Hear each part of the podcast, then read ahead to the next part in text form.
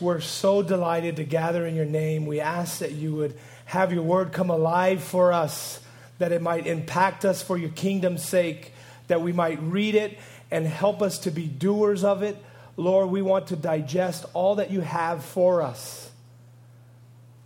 And we pray, even now, I pray that you would soften our hearts, prepare us to receive the correction, the rebukes, the training in righteousness. We want it all.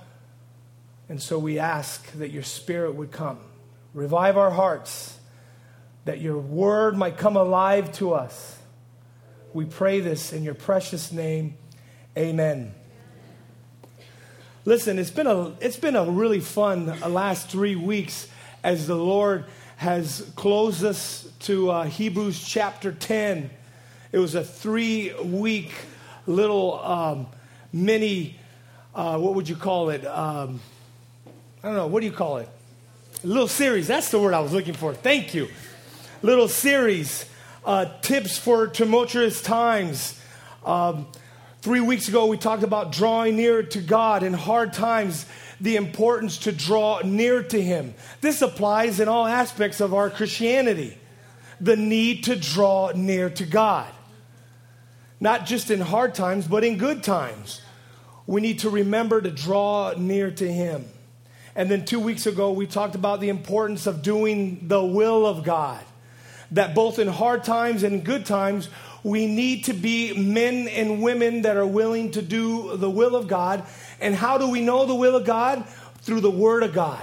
We have to allow the Word of God to direct us so that we're able to do the will of God. That should be in the heart of every Christian is to do the will of our Heavenly Father. And then last week, a great sermon on waiting for the Son of God. That there should be this anticipation, there should be uh, this desire and a living and a longing for the return of the King of Kings. Amen? If you remember, we talked about Acts 1:11, how the goal of the church since the ascension was to be expectant, to be waiting. As it was spoken to the disciples, it says, You men of Galilee, why do you stand here looking at the ascension of the King? because this one who you see will come again. There was a, a definite, definite ideology that you are not longer looking for his ascension, you are now to be living for the return. It was almost as if he said, Hey, go and be about the Father's business. Be about all that he had taught you to do. Because they were caught up. Their, their, their rabbi was ascending into heaven. And it was at that point that the church was to have this expectancy for the return. So important. We talked about how, how Maranatha used to be a very popular phrase taken out of 1 Corinthians 16 22. It means, Oh, come, Lord, soon, come quickly. And I'm, frankly, as a pastor, I'm concerned because I really believe the church as a whole has kind of lost this sense of the return of our King because this is a biblically correct attitude that we should have. Yet it seems to be lost. 2 Timothy 4 8 exhorts us that we are to be among who love the appearing. We're to long and love for the appearing. Why? Because it will affect our daily lives. Living expectantly is key to our Christianity. And the passage that we're going to study today will give us a better idea of how looking for his coming will affect our daily lives. So turn your Bibles to Titus chapter 2.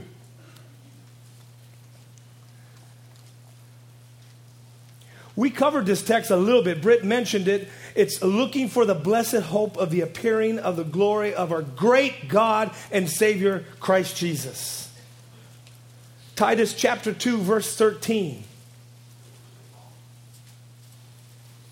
But before we cover verses 13, we're actually going to start with verse 11.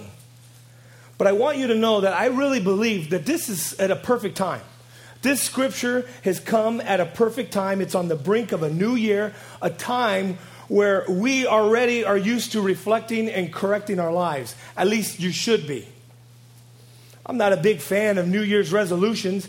I'm a huge fan of biblical reflection or correction. And, and so this time of year, we're, we're looking at a new year. We're already, as a society, we're kind of longing for that resolution. I really believe we need to capitalize on this opportunity to really reflect on where we stand in regards to the will of God, the Word of God, the reflection of what He's done in our lives. We, we should, in the name of Jesus, spend some time this morning asking Him, seeking Him. Lord, where have I fallen short? Lord, where have I grown?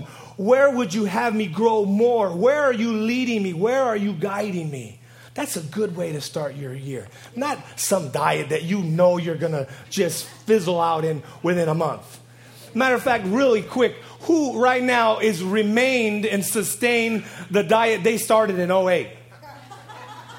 God bless you, one of us out of many of us.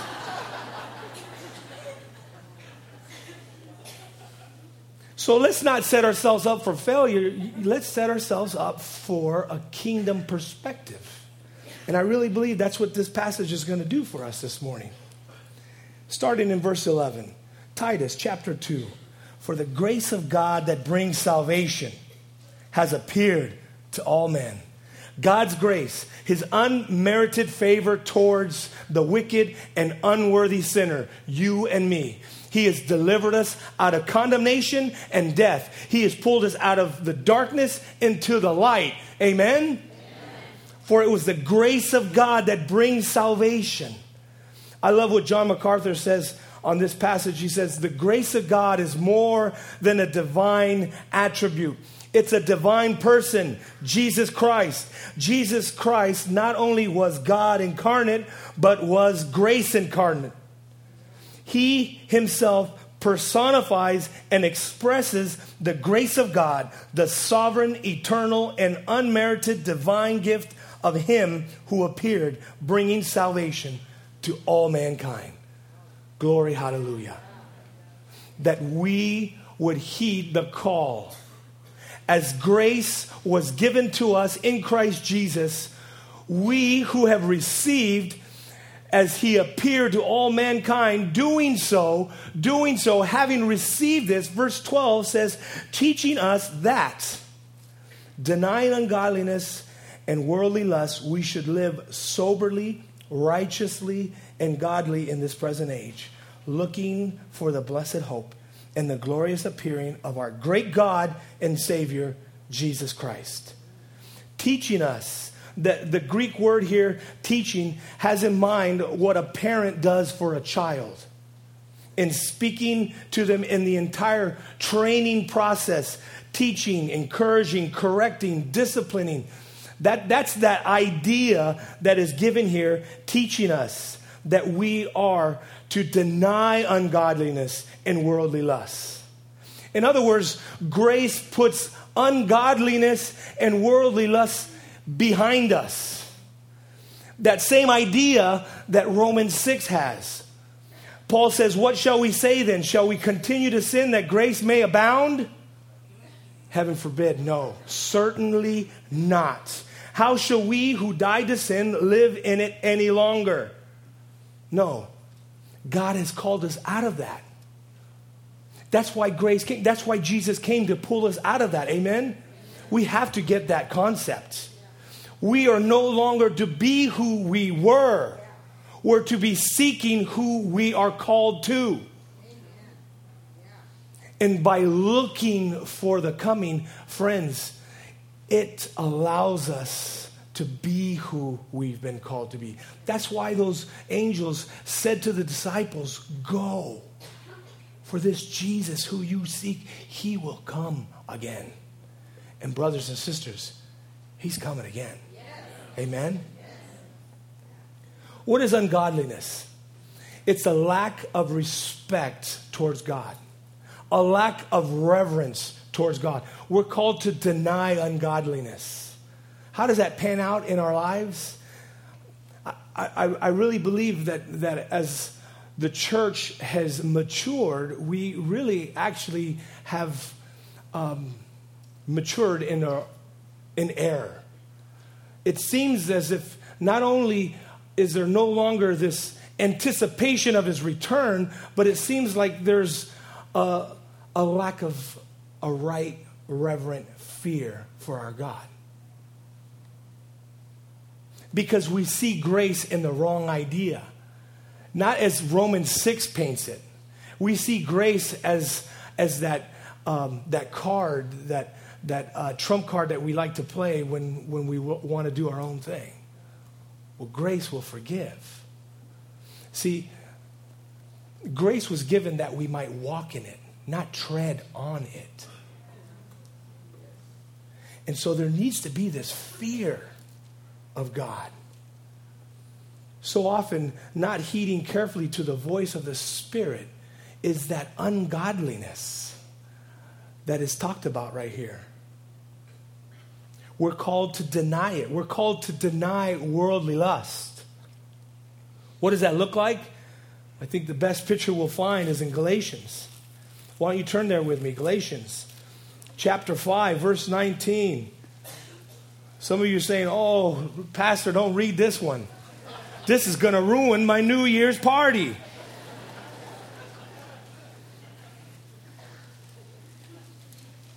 No, this passage is going to make your New Year's party better.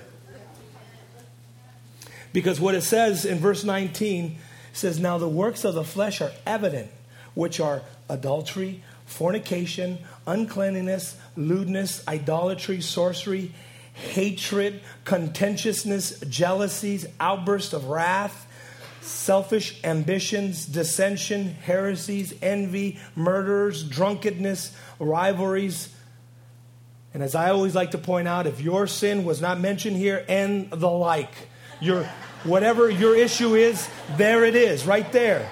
Because the enemy would already have you say, see, you're not listed, you're good. Nope, you're not. Because it goes on to say, just as I also have told you in the past, that those who practice such things will not inherit the kingdom of God. See, casual and abusive drinking has found its way really comfortable in the church today. Pornography is plaguing our churches today. Adultery and sexual immorality and the like, vanity, outbursts of wrath. Listen, I'll be transparent with you right now. As, as parents, tell me that you have not seen outbursts of wrath. You're like, wow, I didn't even know that was in me. But, friends, that's not who we're called to be. We're called to deny. And unfortunately, ungodliness and worldly lust are so prevalent in our church today. I came across this book this week, and um, it's called Unchristian. It's written by um, a man who works for the Barna Group, a research company. He actually has become the CEO. He's a believer, and he wrote the book because having done all his statistics, whenever Christians were brought up, it concerned him. And I'm going to read from the chap- chapter 3, um, very eye opening chapter. The chapter, the name of the chapter is called Hypocrisy. hypocrisy. And it says this. So, how did Christians acquire hypocritical images in America today? Let's start with the most obvious reason our lives don't match our beliefs. In many ways, our lifestyle and percept, excuse me, and perspectives are no different than those of anyone around us. In virtually Every study we conducted, representing thousands of interviewers every year, born again Christians fail to display much behavioral evidence of transformed lives. For instance, Based on our study released in 2007, we found that most of the lifestyle activities of born again Christians were statistically equivalent to those of non born agains. When asked to identify their activities over the last 30 days, born again believers were just as likely to bet, gamble, visit pornography websites, take something that did not belong to them, to consult a medium, to physically fight or abuse someone, to have consumed enough alcohol to be considered illegally drunk, to have used an illegal or non prescription drug, to have said something to someone that was not true, or to have gotten back at someone for something he or she did. And to have said mean things behind other people's back. No difference. One study we conducted examined Americans engaged in some type of sexual inappropriate behavior, including looking at online pornography, viewing sexual explicit magazines or movies, or having an intimate sexual encounter outside of marriage. In all, we found that 30% of born again Christians admitted to at least one of these activities in the past 30 days, compared to 35% of other Americans. In a statistical and practical terms, this means the two groups are essentially no different from each other. If these groups of people were in two separate rooms and you were asked to determine, based on their lifestyle alone, which room contained the Christians, you would be hard pressed to find much difference. Friends, that is not only pitiful, it's grieving some, it's, it's heart aching. Because the problem is, is you've seen it and I've seen it. You've participated in it and I have. And the text today leads us to denying those things. We're to deny these things. You know, I think a large part of the problem is, is that Christians are setting uh, their standards with each other instead of setting a standard with the Word of God. Because remember, we all agreed that the will of God is what we want. And where we find the will of God? In the Word of God. But so often, we're not willing to allow the Word of God to correct us in ways that it desires to do so. Instead, it's easier for us to set standards with each other. Why? Because you make yourself look a little better than you are. Well, I'm not doing what Susie's doing, so I'm all good. Well, things are not as bad as Johnny, so I'm cool. See, when we set our standards with each other, we're allowing the blind to lead the blind. Friends, we cannot do that. See, take for instance, you, you, you, take Joseph. He was allowed to be in the court of Pharaoh because he was used mightily for the kingdom of God in the courts of Pharaoh. But Moses was not allowed to be in the courts of Pharaoh. He was called out of the courts of Pharaoh because he was used mightily for the kingdom of God outside the courts. But what if they both lived in the same genre, at the same time, and Moses looked over at Joseph and said, Well, Joseph's in the king, king's court. Why can't I be? What would that have done for the work that Moses had set before him?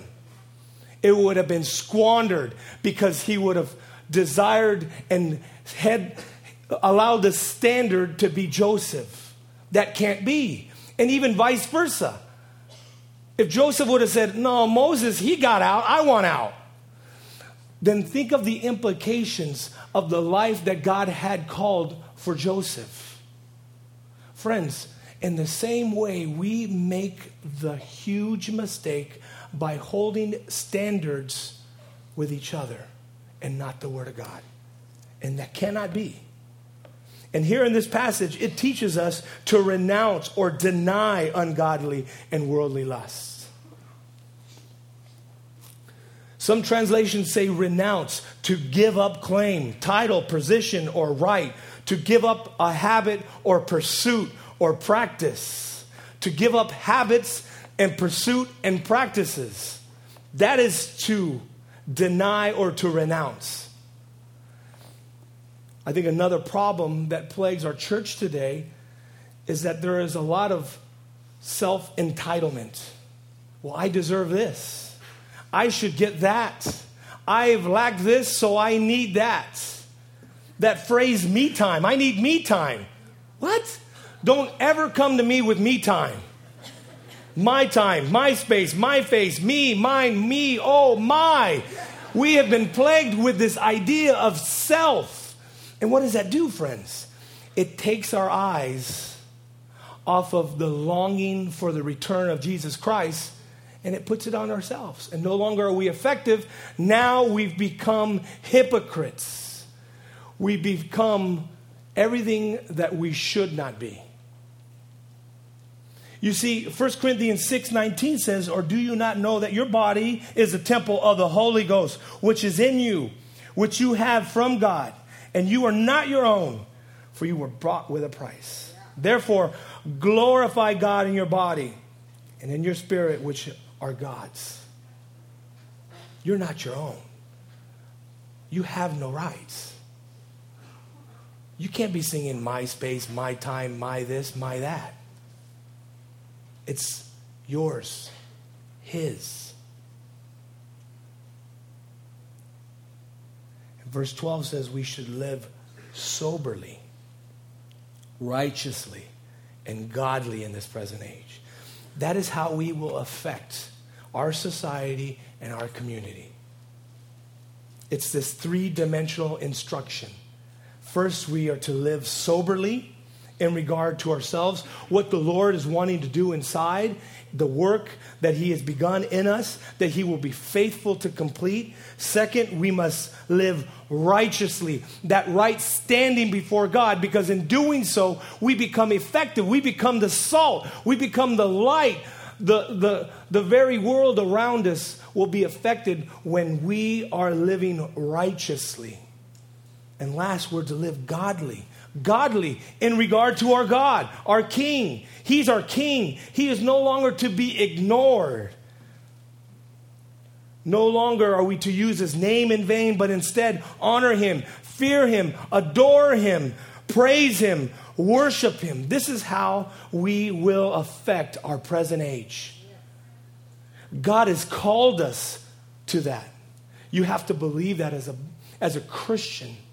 You're called by God.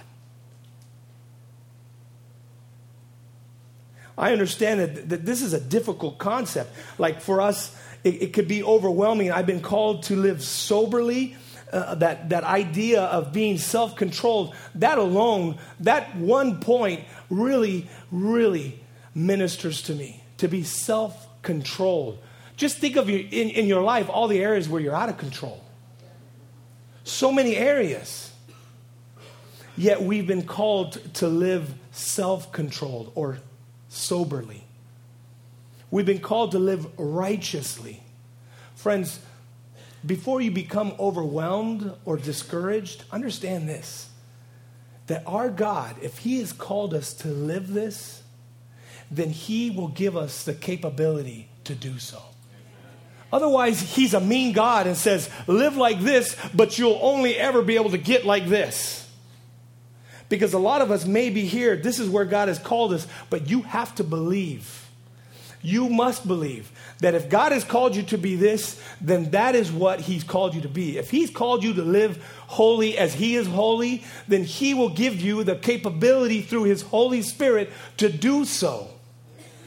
Men, God has called you to love your wife as Christ loved the church. It is impossible apart from Christ. But in Christ Jesus, all things are possible. You can obtain to be the godly husband that God has called you to be. You just have to humble yourself in the sight of the Lord, and He will lift you up. He will allow you to be what He's called you to be. Otherwise, He wouldn't call you to be that. He wouldn't call you to that. He wouldn't call us to live soberly, righteously, and godly if we were not able to do so. Friends, he has come and called us to Himself to live this life. And we're to do so in this present age that we might affect it. That hope that he's talking about, it's not hope in glory, it's hope in him and his return. And friends, in that alone are, are so many promises wrapped up. Because when he says he will return, friends, he will return. And when we're living for him in that way, that expectant living, looking for that return, then the soberly, righteously, and godly life will follow. As we wake up in the morning seeking to please our King, keeping our eyes on Him, friends, this lifestyle will be present in your life. Turn your Bibles to 1 John 3. 1 John chapter 3.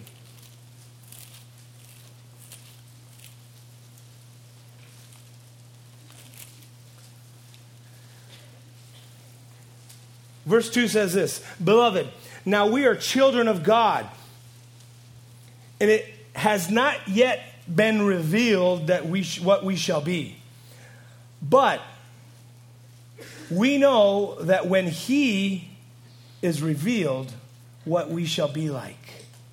For we shall be like him as he is. Amen? Oh, I long for that day. I long for the day of the coming of our King. Not only will we see him, but we'll be like him. But listen to verse 3. And everyone who has this hope in him purifies himself just as he is pure. There's a connotation, there's an idea here that when we're living, when we have this hope, that within that, it, there's a purification that happens in our life. Do you understand that this is the key to our text today? That living a life soberly, righteously, and godly is found in living a life with this expectancy. Living a life for Him. Eyes on Him. No longer on self, no longer on each other, but on Him.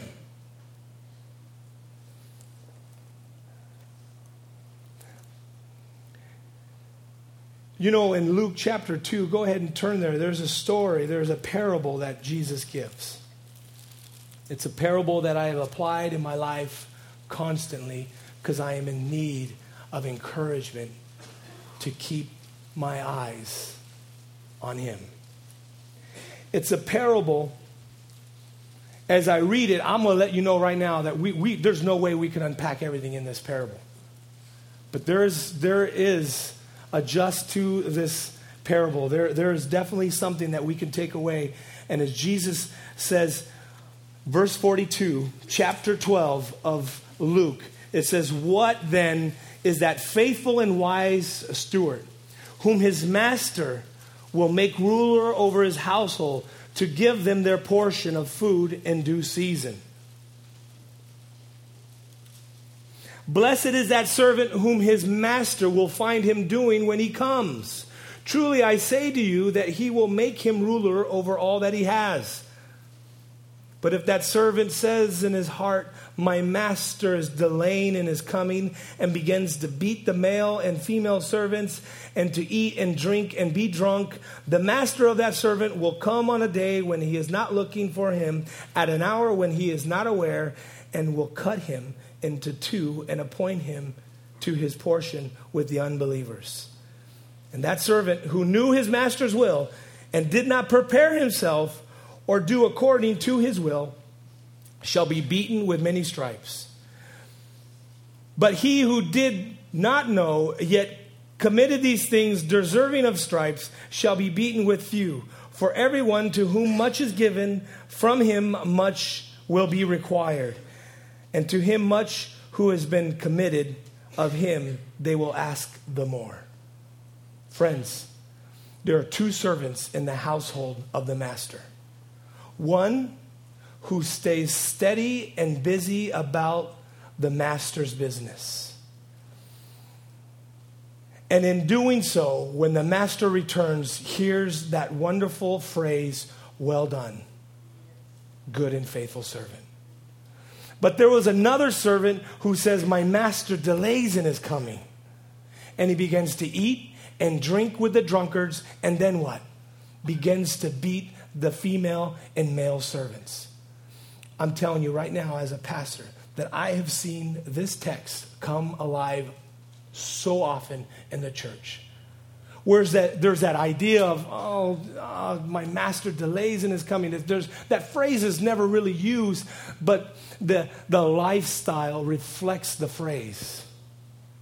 And that is, all of a sudden, their eyes are no longer on the appearing of the king, but it's on themselves, and they come self uh, consumed, and they begin to eat and drink with the drunkards. And next thing you know, they're beating the servants. Uh, you know, you see this often of people that I like to say, the person that was sitting there, the person, those two people that are missing from that seat, where are they now? Right now, they're sitting at home and saying, Oh my goodness, that church is filled with hypocrites. I don't want to go there no more. So and so talks about me. So and so said this about me. So and so is doing that. They begin to beat the servants within the house of God.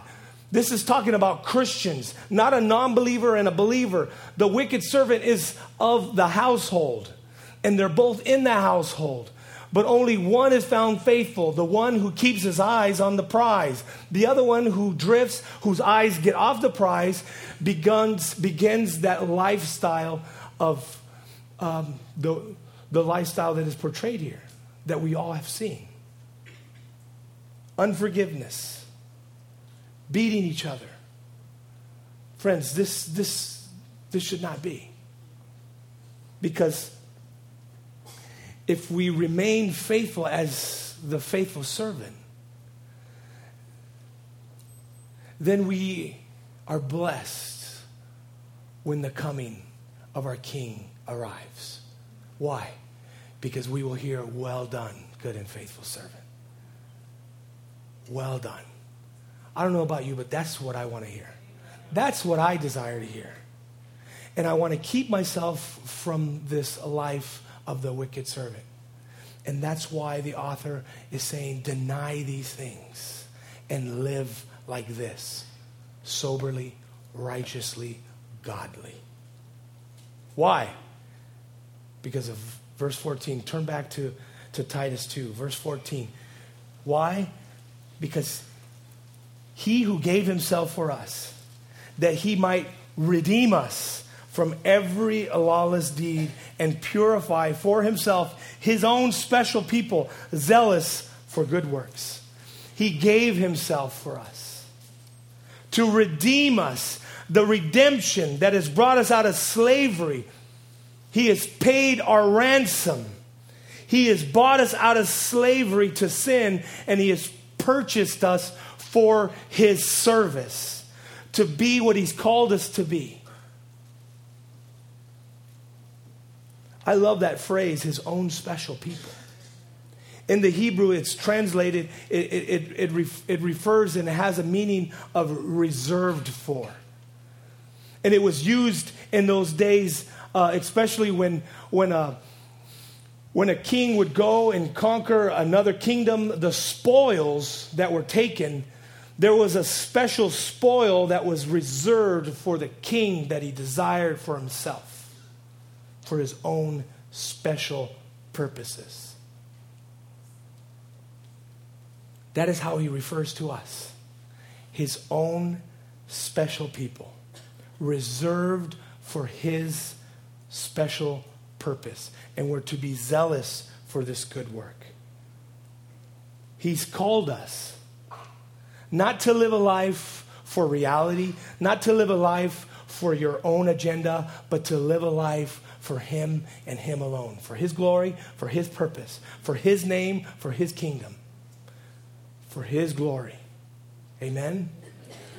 Listen, turn real quick to Philippians chapter 2.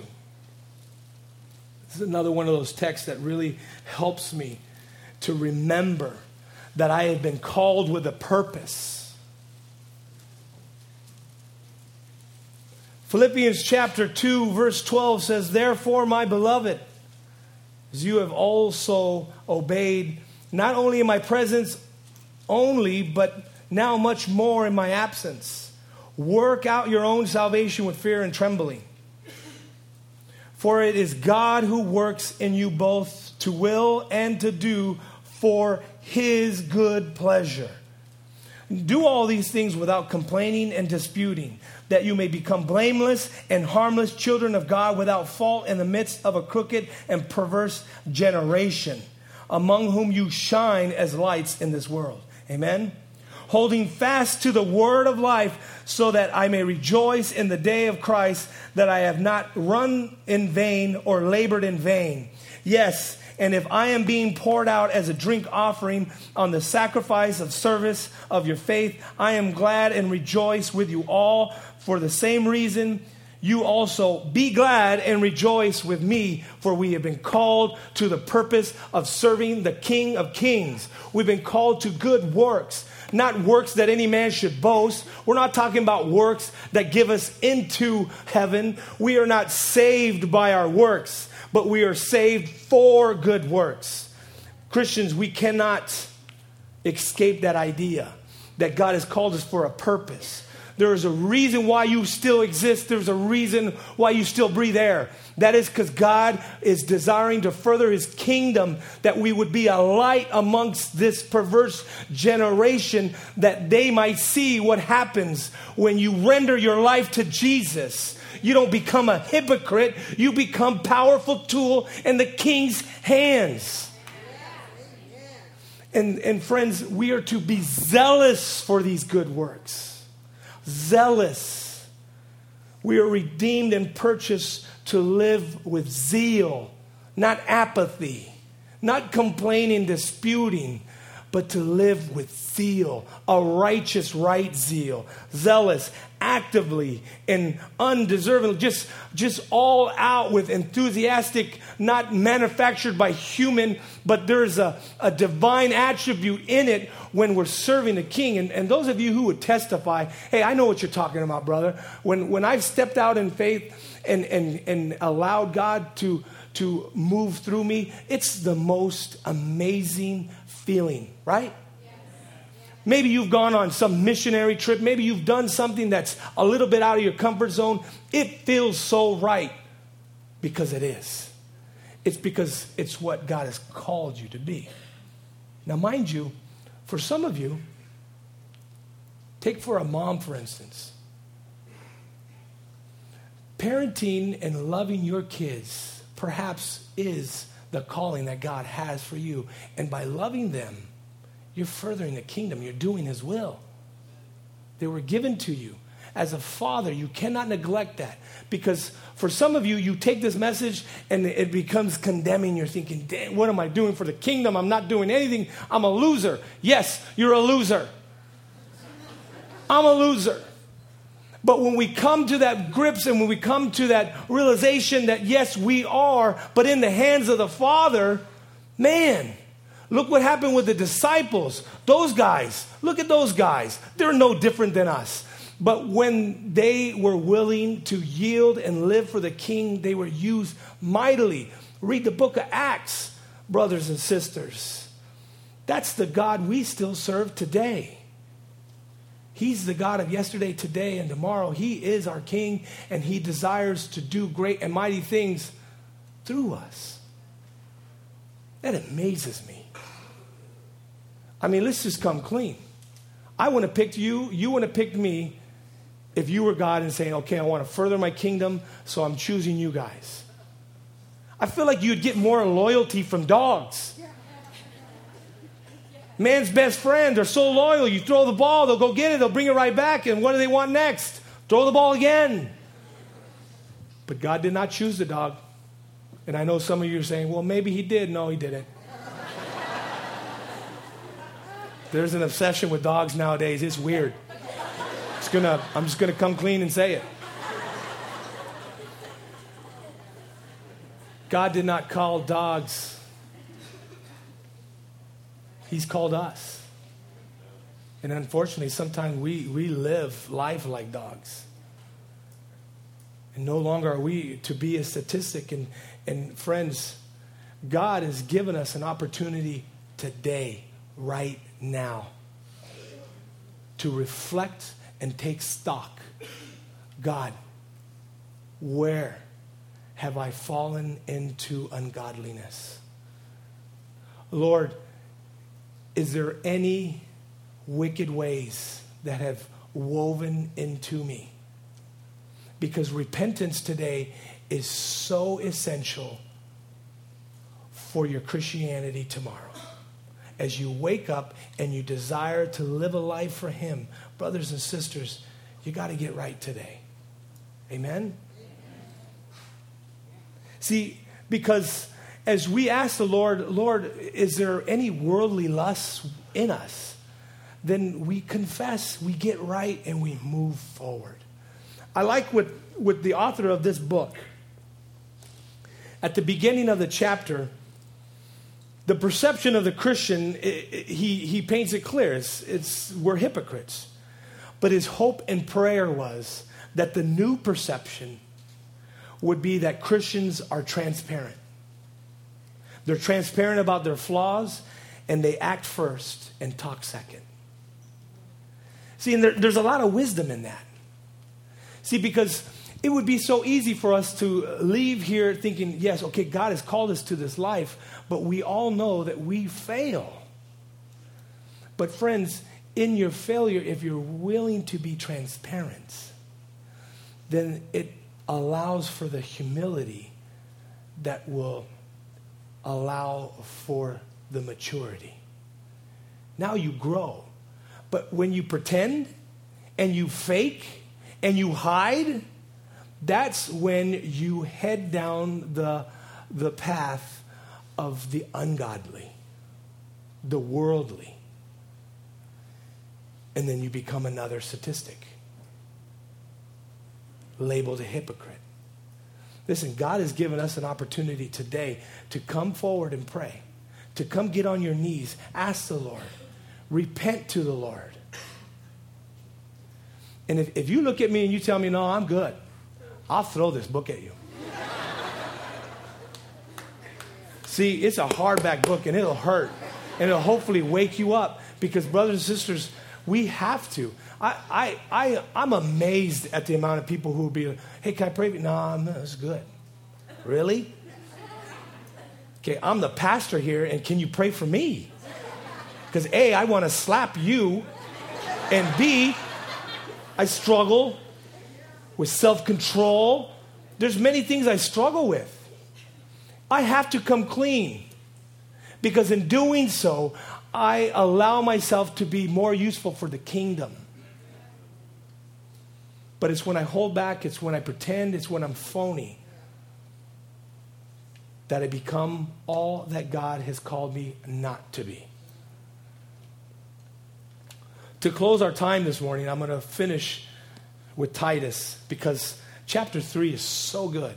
Matter of fact, I would encourage you as homework to go home and, and, and read the last chapter because, practically speaking, it is so good for you to practically put in place what is about to be read to us. Listen, verse 1 of Titus chapter 3. Paul says, Remind them to be subject to rulers and authorities, to obey, to be ready for every good work. Amen? To speak evil to no one, to be peaceable, gentle, showing all humility to all men. Pride is nowhere allowed in the life of the Christian. We are to be humble. Verse 3 For we ourselves were once, and, and here's where Paul gets transparent. Paul gets transparent with us and he says, For we ourselves were also once foolish, disobedient, deceived, serving various lusts and pleasures, living in malice and envy, hateful, and hating one another. But when the kindness and the love of God our Savior towards man appeared. Woo! Not by works of righteousness which we have done, but according to his mercy. He saved us through the washing and the regeneration and the renewing of the Holy Ghost. Amen? Whom he poured out abundantly through Jesus Christ our Savior, that having been justified by his grace, we should become heirs according to the hope of the eternal life. This is a faithful saying, and these things I want you to affirm constantly that those who have believed in God should be careful to maintain good works. These things are good and profitable for this church, this day. God is calling us to a higher level of accountability, a higher standard. But don't be discouraged because in that calling, He's going to give us the capacity. Did you catch it right there? The Holy Spirit is such a key ingredient. He will and desires. Friends, you got to be willing to come forward, be transparent, get right, repent, and then be encouraged and ministered to and indwelt and empowered in the Spirit of God. Amen? Father, we're so honored and privileged and blessed that you would call us, that you've given us a purpose. Lord, that you wouldn't just save us to save us, but you saved us with a purpose to love you, to love others for good works you've set before us. Lord, we want the feet that'll humbly and faithfully walk in them. We want to live a life worthy of the calling, and we know this comes through your Holy Spirit living lives of righteousness and godliness. And so, Lord, we ask that you would help us, that you would pinpoint, that you would reveal to us the areas that we have fallen short in ungodliness and worldly lust. We want to rid ourselves of these things that we might run the race that you've called us to. And so, Lord, we ask for your work, your movement. You, Holy Spirit, come, move amongst us now. We desire this as a body, as a congregation, as brothers and sisters, as servants of the Master. We long to hear the words, Well done, good and faithful servant. And by the way, Lord, we ask that you would come quickly. We want to see you. But until then, we ask that you would empower us to honor you, to live a life for you. We pray these things in Jesus' name. Amen. Friends, don't be discouraged. Go. Find someone to pray with. Come get on your knees. Let's do business with our King.